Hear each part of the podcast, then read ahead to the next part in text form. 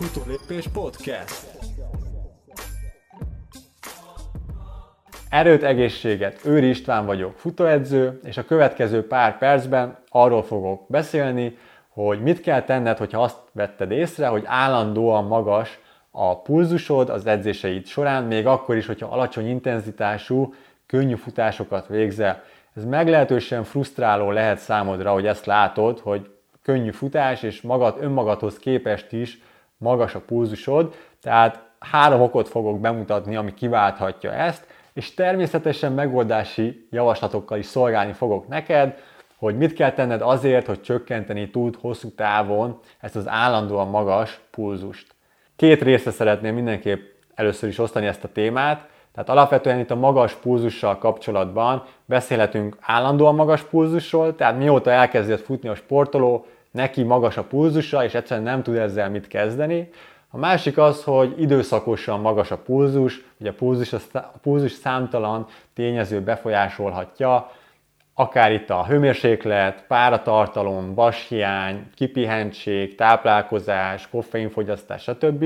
Tehát az, hogy időszakosan magas a pulzus, akár napokig, vagy akár hetekig, egy-két hétig, az egy más sztori, tehát erről majd egy másik videóban beszélni fogok. Most kifejezetten arról szeretnék itt elmélkedni, hogy az alapvetően is magas pulzust hogyan lehet csökkenteni, vagy hogyan lehet ezzel, ezen dolgozni, de előtte mindenképp szeretnék kitérni három tényezőre, mely előidézheti ezt az állandóan magas pulzust. Az, hogy most konkrétan mi a magas pulzus, erre most nem térek ki, mert ez egy nagyon egyéni faktor. Van, akinél a száz hatvanas pulzus az alacsony intenzitáshoz tartozik, tehát egy alapvetően könnyű futáshoz, van, akinél a száz hatvanas pulzus már a maximum közelében van, tehát ez egy nagyon-nagyon egyéni paraméter, ami függ a genetikai adottságoktól, nemi hovatartozástól, életkortól, edzettségi szintől, stb. Hogyha szeretnél jobban elmélyedni ebben a témában, akkor mindenképp javaslom, hogy szerezd be a Legyél önmagad futóedzője című könyvemet. Ebben részletesen írtam arról, hogy hogyan tudod akár otthon pályatesztekkel meghatározni az intenzitási tartományaidat, akár tempóra, pulzusra, wattra, stb. stb. Kommentben megtalálod a könyvnek a linkjét. Tehát itt az egyéni eltérésekre most nem szeretnék nagyon kitérni, azt érdemes látni egy, kö, egy egyszerű példával, hogy érzékeltessem, hogyha valaki fut mondjuk öt perces iramban száz húszas pulzussal, és valaki ugyanúgy öt perces iramban fut száz hatvanas pulzussal, és mind a kettő sportoló lényegében ugyanazt a relatív erőfeszítést érzi, tehát ugyanúgy mondjuk mind a kettőnél alapvetően könnyű futásról van szó, akkor nem lehet ez alapján eldönteni, hogy melyikőjüknek magasabb az állóképessége, melyiküknek magasabb az edzettségi szintje, mert lényegében mind a ketten ugyanazzal a erőfeszítéssel végzik az adott edzést, mondjuk öt perces tempón, csak éppen a pulzus érték az egyiknél száz húsz, a másiknál száz hatvan, tehát ebből nem lehet megállapítani. De mondok egy másik nagyon egyszerű példát, kettő sportolónk van ismét, mind a kettő száz hatvanas pulzuson fut öt perces tempóval.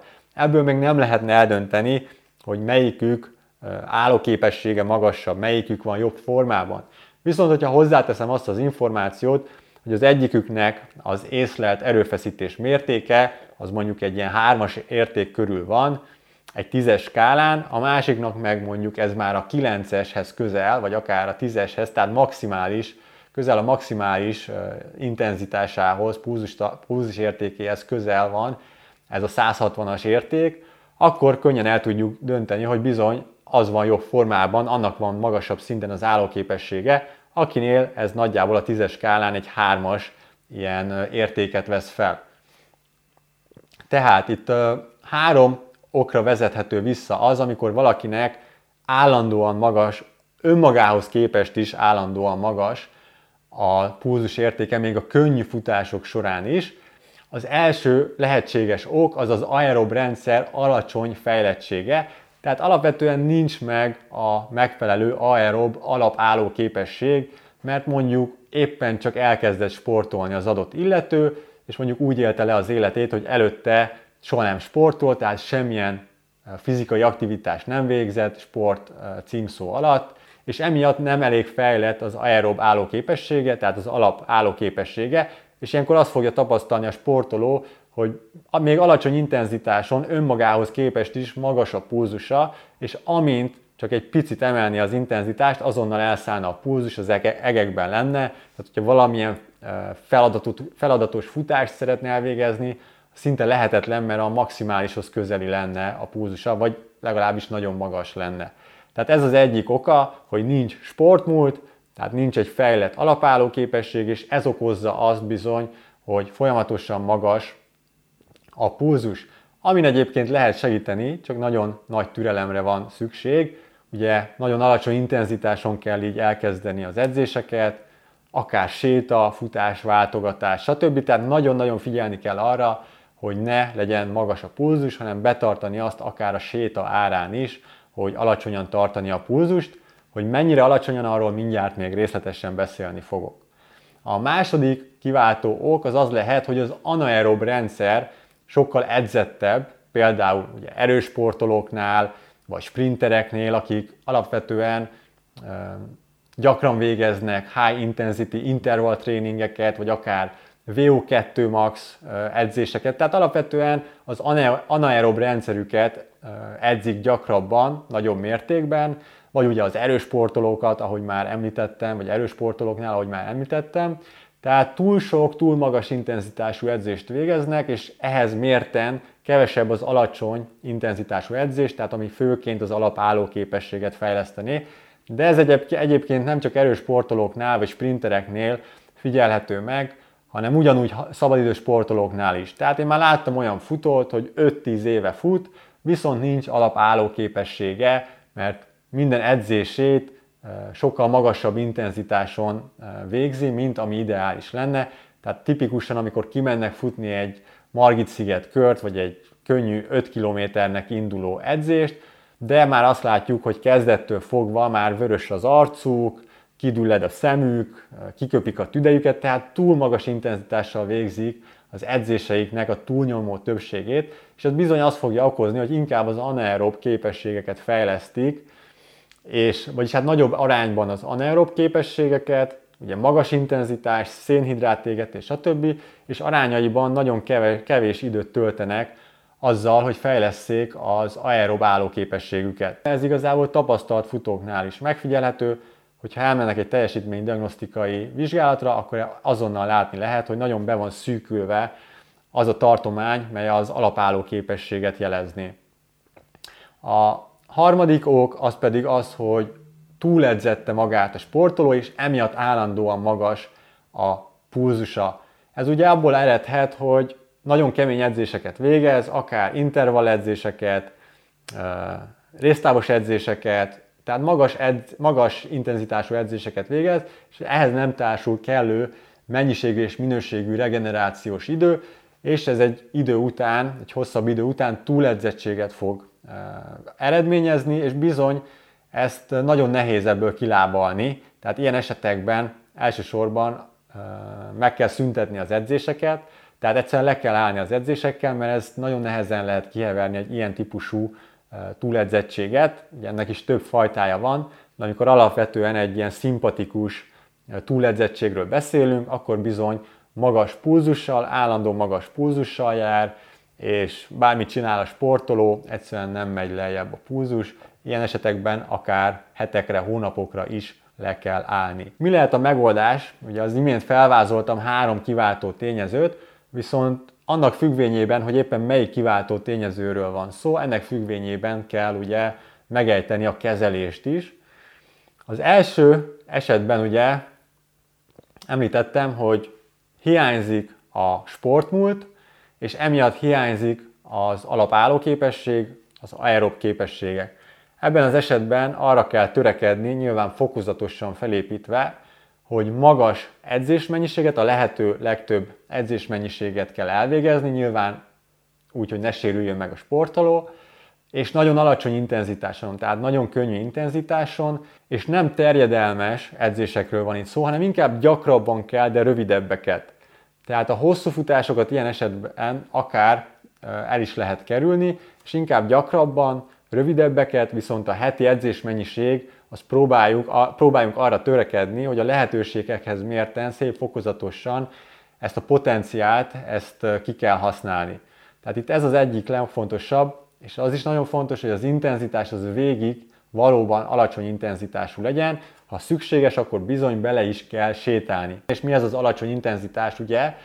Ezt általában ugye a klasszikus ötzónás meghatározásnál a kettes zónára szoktak hivatkozni. Tehát a kettes zóna teteje legyen a plafon, tehát az a maximum, ami még emelhető a pulzus, de inkább alatta kellene végezni ezeket az edzéseket. Hogyha a maximális pulzusra vetítjük, ami nem biztos, hogy szerencsés, mert nagyon nehéz megállapítani a maximális pulzust házilag, de általában így a max pulzusnak a hetven-hetvenöt százaléka alatti tartományról beszélünk ilyenkor. És lehet segíteni ezt a folyamatot, tehát hogy alacsonyan tartani a pulzust az edzések alatt, ugye egyrészt, hogy belesétál a sportoló, továbbá azzal, hogy ahogy említettem, nem terjedelmes, hosszú edzéseket végez a sportoló, hanem inkább gyakrabban, viszont rövidebb, alacsony intenzitású futásokat. Ez akkor fájdalmas, vagy azoknak a sportolóknak fájdalmas, akik már mondjuk versenyeznek tíz kilométer, félmaraton, vagy akár hosszabb távokon, és bizony azt az információt kapják, akár egy teljesítménydiagnosztika után, vagy akár tőlem e-mailben, hogy bizony-bizony vissza kell venni az intenzitásból, vissza kell venni a tempóból, és sokkal lassabban kell végezni akár a hosszú futásokat, akár a regeneráló edzéseket, és bizony lehet, hogy el is kell hagyni például a magas intenzitású edzéseket. Bele is kell sétálni, előfordulhat, bele kell sétálni az edzésbe, és bizony-bizony azok a futók, akik már versenyeznek, akár félmaratoni távon, az ő egójuk ezt nagyon nehezen viseli el, hogy ez egy óriási visszalépésnek élik meg, viszont erre a visszalépésre, erre nagyon nagy szükség van azért, hogy utána előre tudj lépni, és utána megfelelő alapokra felépítve a gyorsabb edzéseket, jobb eredményeket tudj elérni, és ezáltal csökkenteni tud majd a pulzusodat. Tehát ez egy nagyon-nagyon fontos kérdés, ez egy türelemjáték, ez egy hosszú távú projekt, tehát alapvetően itt akár három-hat hónapos távlatokról is beszélhetünk, és bizony ez a kettes zóna teteje, vagy ahogy, hogyha egy teljesítménydiagnosztikára elmész, akkor Ez egy, akkor ezt laktát küszöbnek fogják valószínűleg nevezni, ez attól is függ, hogy melyik laborban végzed el ezt a teljesítménydiagnosztikát. Én a könyvemben, és az a rendszer, amit én használok itt az intenzitási tartományok kapcsán, én ott laktát küszöbnek hívom azt a küszöböt, ahol, a, ahol az aerob extenzív és az aerob intenzív zóna találkozik, tehát ez alatt a küszöb alatt kell végezni ezeket az alacsony intenzitású edzéseket. Ezt hívják egyébként aerob thresholdnak, vagy aerob küszöbnek is. Én nem használom ezt a terminológiát, mert az én rendszeremben az aerob küszöbnek máshol van a helye. Tehát az én rendszeremben ezt laktát küszöbnek, de mások hívják első laktát küszöbnek is. Tehát az a lényeg, ahol, ahol először a laktát görbe emelkedni kezd, jól megfigyelhetően emelkedni kezd. De hogyha alapvetően te nem tudsz elmenni egy teljesítménydiagnosztikára, vagy nem tudsz elvégezni egy pályatesztet, mert nem tudod, hogy hogyan kell, akkor, és nem tudod meghatározni természetesen a maximális pulzusodat se, hogy abból számolt ki ezt az alacsonyabb intenzitást, mert ugye a maximális pulzust az házilag, de még laborban is elég nehéz egyébként meghatározni, és ugye szenzoroknak is azért van egy hiba százaléka, tehát sokszor ezek is pontatlanul mérnek, tehát ez is közrejátszik itt a maximális pulzus meghatározásánál, hogy ezt nagyon nehézkes ezt kivitelezni. Tehát alapvetően, hogyha ez sincs rendelkezésedre, vagy ez sem áll rendelkezésedre, akkor ugye van a Maffeton metód, ahol a száznyolcvan mínusz életkorból próbálnak következtetni plusz-minusz három-öt ütés per perc, ilyen korrekciók vannak. Tehát ez a Maffeton metód segítségével próbálják ezzel a képlettel itt kisilabizálni, hogy vajon hol lehet ez a kettes zónának a teteje, vagy hol lehet ez a kettes zóna plafonja, ami alatt kell elvégezni ezeket az intenzitású edzéseket. Viszont ez nagyon-nagyon pontatlan lehet szintén, tehát függetlenül attól, hogy korrekciókat is alkalmaznak ezen a képleten, ezt nem javaslom semmiképp, hogy ezt alkalmazd. Viszont ami jó lehet ebben az esetben is, az a beszédteszt. Tehát, hogyha olyan intenzitással futsz, amikor összefüggően tudsz beszélni akár a futótársaddal, tehát nem fulladsz ki, egybefüggően, folyamatosan teljes mondatokkal tudsz kommunikálni, tehát nem csak mondatokat tudsz kipréselni magadból, akkor igazából jó intenzitással futsz. Vannak kiegészítő módszerek is egyébként, de nem ezek fogják meghozni neked az áttörést, hanem az imént említett alacsony intenzitású edzések. De jó, hogyha tudod, hogy vannak ilyen kiegészítő módszerek, például, hogyha reggel futsz, akkor alacsonyabb a hőmérséklet, és ezáltal hidegben vagy hidegebben akár ilyen tizenöt ütéssel, tíz-tizenöt ütéssel is alacsonyabb lesz a pulzusod, vagy éppen, hogyha a hasi légzést alkalmazod, akkor is mondjuk egy öt ütéssel lehet, hogy alacsonyabb lesz a pulzusod. A hasi légzés, óron be, rekeszizom dolgozik, hasba szívod a levegőt. Légzés technikára is számtalan anyagot, tanfolyamot lehet találni, Buteyko módszer, stb. És ez abban is segít egyébként, ez az óron történő belégzés és ez a hasi légzés, hogy a paraszimpatikus idegrendszeredet aktiválod, ami hozzájárul majd ahhoz, hogy egy picit alacsonyabb lesz a pulzusod.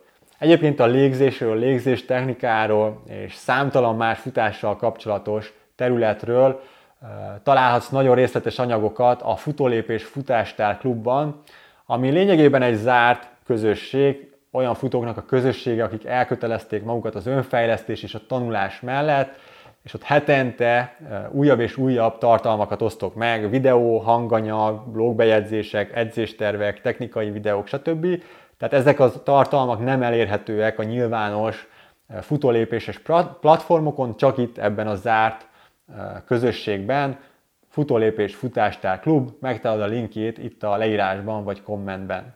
Remélem, hogy hasznos volt számodra ez a podcast adás és tetszett. Amennyiben igen, légy szíves, nyomj egy lájkot az adásra, iratkozz fel a podcast csatornámra, és ne felejtsd el, legyél önmagad futóedzője, a könyvem linkjét megtalálod a leírásban. További eredményes és sérülésmentes futóedzéseket kívánok neked, és tartsd a futólépést továbbra is! Futólépés Podcast. Tartsd a futólépést!